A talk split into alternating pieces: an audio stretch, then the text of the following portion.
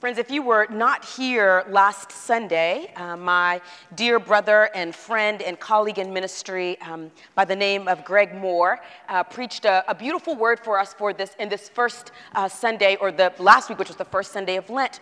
Um, and he uh, rooted his his sermon in Psalm 32. Throughout this Lenten season, we are going to anchor ourselves in um, the book of Psalms, which is uh, sometimes considered to be the psalm book or the song book of Scripture.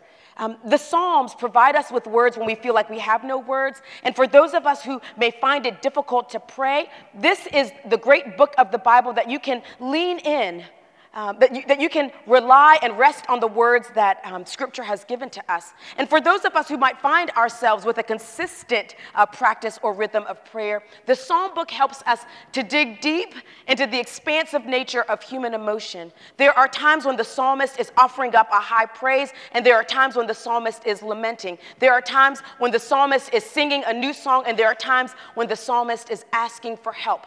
The beautiful thing about this song book that we are going to anchor ourselves in throughout this season of Lent is that the Psalms help us to be honest. Uh, they help us to find the words when we do not have the words, to be honest. That we can go to God not trying to come with pretty words or, or words that have been so crafted that we think we get God's attention, but instead that we come to God with words that are honest. So this morning, I um, invite us to anchor ourselves in the 121st Psalm, that you might hear how it is that we can be honest before the living God. And hear now these words I lift up my eyes to the hills. From where will my help come? My help comes from the Lord who made heaven and earth. He will not let your foot be moved. He who keeps you will not slumber. He who keeps Israel will neither slumber nor sleep. The Lord is your keeper. The Lord is your shade at your right hand. The sun shall not strike you by day, nor the moon by night. The Lord will keep you from all evil. He will keep your life. The Lord will keep your going out and your coming in from this time on and forever more. This is the word of God for us, the people of God. Thanks be to God. Will you pray with me?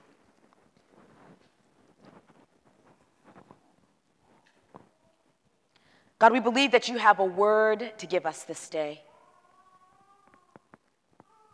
We believe that you speak gently, and sometimes, oh God, you speak with a mighty roar, but we believe that you have a word to say to us this day. So we ask, oh God, that you would turn down the volume on all the voices, even the voices within us that might seek to distract us in this moment so that we can hear your still small voice alone. I pray that you might take my words hostage, that you might breathe upon them, that they are not mine, but that they are an offering before you and before your people. God, would you speak to us a word that will give us life? Would you speak to us a word that might threaten the old, might you speak to us a word that might so inspire us that we might be the people you have called us to be. We ask all of this in the strong name of your Son, Jesus Christ. And all God's people said, Amen. I hope that you recognized um, just how dangerous and how honest the first two verses of this psalm um, that the psalmist offers up for us this day uh, might be. I will turn my eyes to the hills. From where will my help come? My help comes from the Lord who created the heavens and the earth. Did you hear what the psalmist said? The psalmist uttered uh, a four letter word that is oftentimes very difficult for us to utter in those first two verses. The psalmist said, Help, my help. Where will my help come from? In fact, the psalmist is in this kind of vulnerable place, uh, putting uh, the psalmist out there saying, I'm going to turn to the hills, not because the hills are the, where my help comes, but I am in a desperate place. Where is my help going to come from? And then begins to declare that my help will come from the Lord who created the heavens and the earth. You know, in our culture, we are shamelessly bad at asking for help. When I was a little bit more naive and a little more um, risk taking as a pastor, I one time preached on this particular passage of scripture, and then I invited everyone to turn to someone beside them and to tell them where they needed some help in their lives. Can you imagine the side eyes that I got that morning? I'm not going to invite you to do that. Because I know how difficult it is to turn to another and to tell them where you might have a need. And I don't know why it's so hard for us to ask for help because we all need some help in our lives. Some of us need help in our marriages. Some of us need help in our other relationships. Some of us need help on our jobs. Some of us need help to be freed from addiction. Some of us need help to turn down the volume on the voice that tells us that we're not worthy or that we're not good enough or that we have sinned too far away from God's grace. Some of us need help in repairing things that we have broken. Some of us need help in our finances. We all need help. Help Though it might be different for the person beside you or the person behind you, it is universal. If you are human and not a robot this morning, there are going to be times when you need help. You know what? If you if you actually start to take, well, I don't need no help.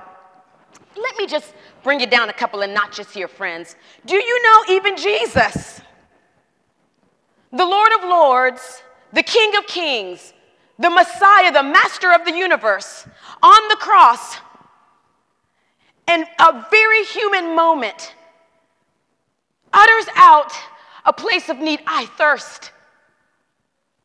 Even Jesus, the one who is able to give us life and life more abundantly feels rejected and abandoned in a time of need. My God, my God, why have you forsaken me? Our needs might be different, but our, our need for help is universal. And in the season of Lent, you have to become comfortable with knowing where you need help. Because over and over again in this season of Lent, we actually speak to God the places where we need God to come and to deliver us. Later on in this worship service, we're going to do what is called a litany of penitence. And we're going to ask God, um, after every one of the, uh, of the, uh, of the invocations that are, is offered up over the congregation, we're going to say, Lord, deliver us. Lord, help us. Lord, save us, which is to belie that we are in a place where we might actually need God to come and help us. It's a season where we have to uh, become comfortable with realizing we have a need for grace,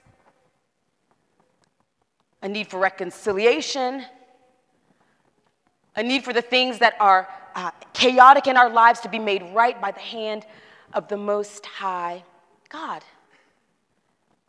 Lent is a pretty needy season where we say to God over and over again, Help us, deliver us.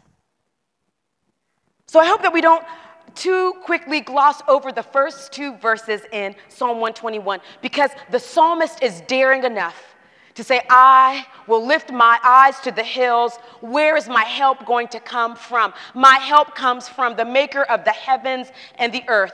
Daring enough to say, I am in a desperate place. Daring enough to say that there is a need in my life. And daring enough to believe that God is the one who can actually meet those needs.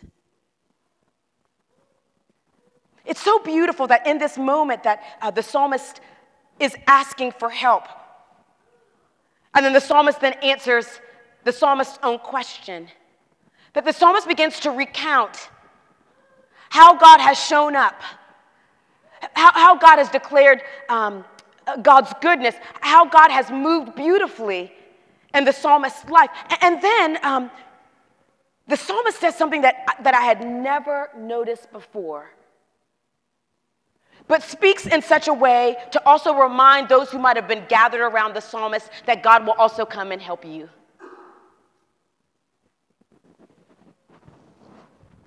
I want you to hear these words again.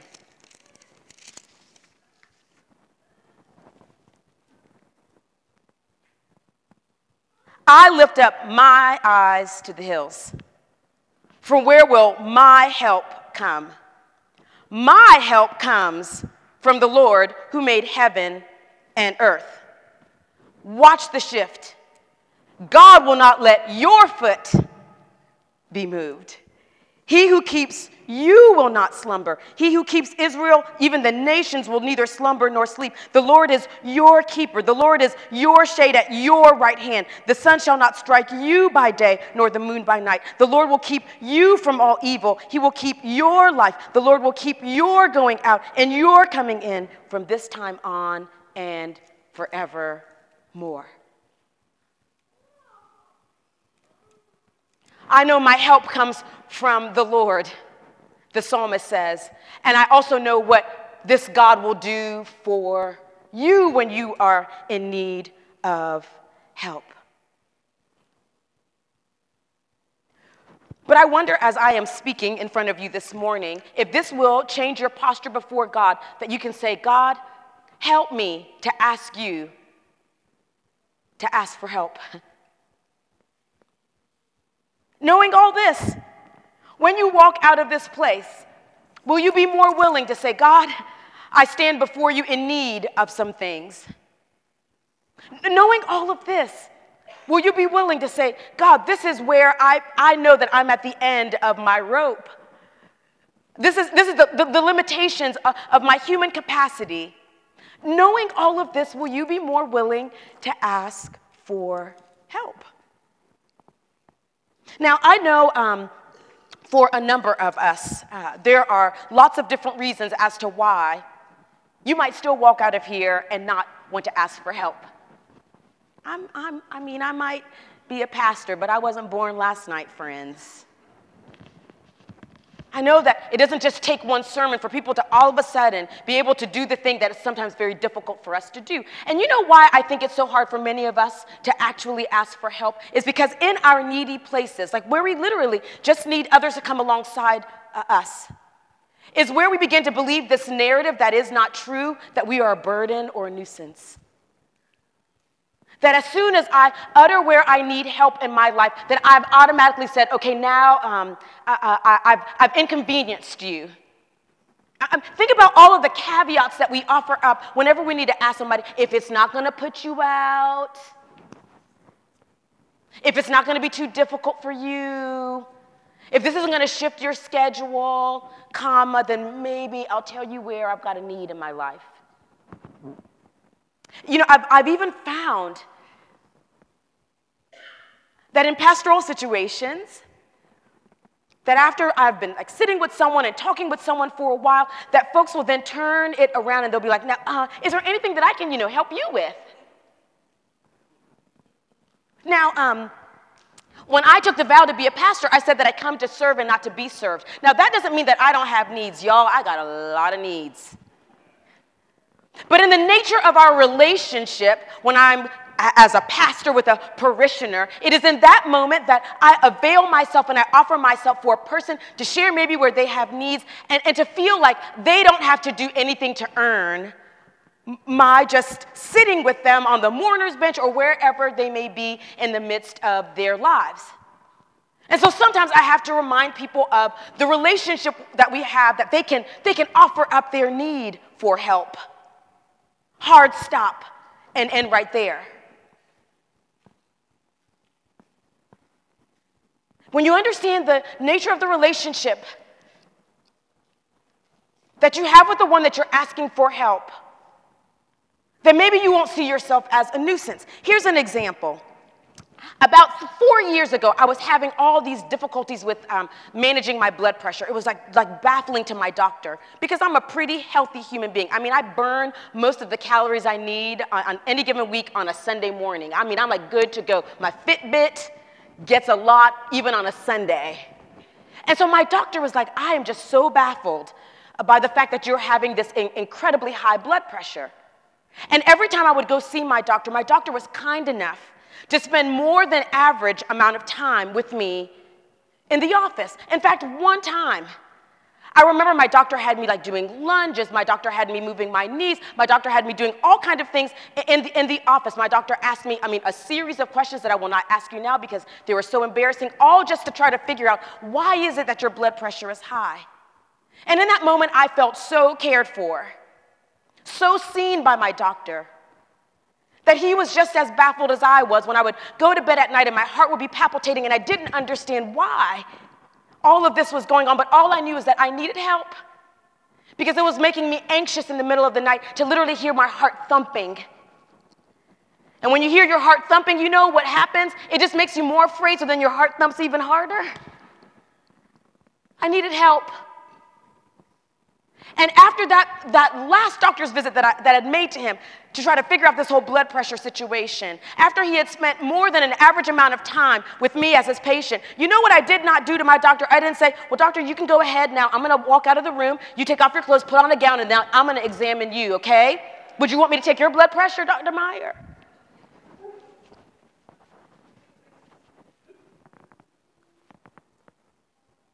I didn't say to him, by the way, Thank you for giving me all this extra time. I'm a pastor. Is there anything you would like to confess before me this, this afternoon?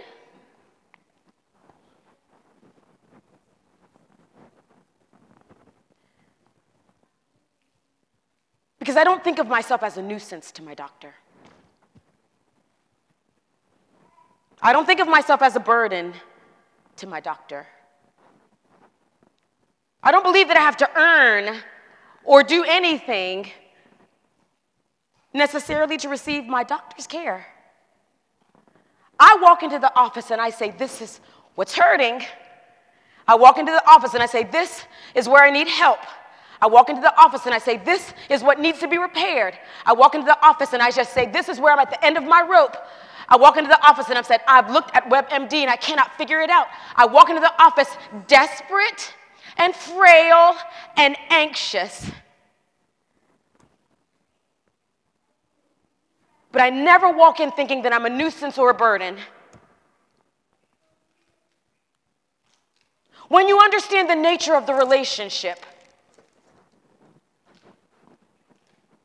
it might just change how you ask for help. So you are not a nuisance to God. And everything you need to know about the nature of your relationship with this Most High God, who would invite you to come to God and to share where you need help, is wrapped up in one word that we uh, found, find in Psalm 121 the word keep.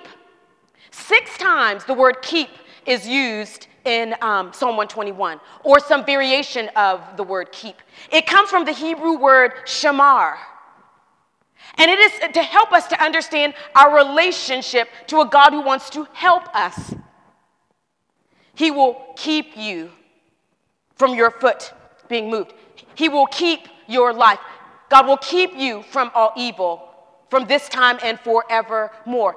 Keep doesn't mean like, oh my gosh, I get to keep this microphone at the end of the worship service or I get to keep this Bible at the end of this worship service. It's not about a possession. Keep means that God guards us because we are God's beloved. That's, that's how it's, it's understood. That God has us not because God has to have us, God has us because God wants us. That God loves us not because God's obligated to love us, but because God wants to love us. God extends mercy to us, not because we've had to earn the mercy, because God wants to uh, offer the mercy to us. We are kept by God simply because God loves us.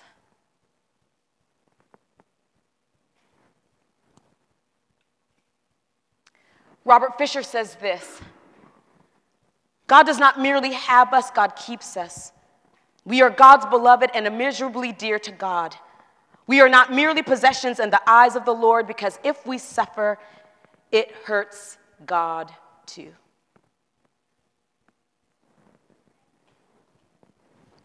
May this be good news to us on this Lenten journey. May this be good news to anyone who finds yourself in a desperate place. May this be good news every time you want to cry out for help and something in you tells you, don't, don't, don't, don't bother God. That God doesn't just have us, God wants us. So you can cry to God, help. You are not a throwaway to God. You are not a nuisance to God. You are not a burden to God. God keeps you. So you can ask for help. Will you pray with me? God, our helper and God, our keeper, we need you.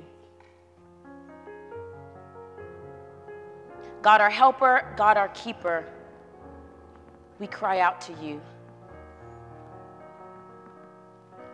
God, our helper, God, our keeper, we ask for you. God, our helper, God, our keeper, help us. God, our helper, God, our keeper, keep us. And God, wherever we find ourselves most needy, wherever we find ourselves most desperate, wherever we find ourselves most broken, wherever we find ourselves hurting, wherever we find ourselves searching, God, would you remind us that we are not throwaways, but even in our place of need, you will keep us. So, God, with confidence this morning, we are so bold to ask for you to help us. In the name of Jesus Christ, we pray. Amen.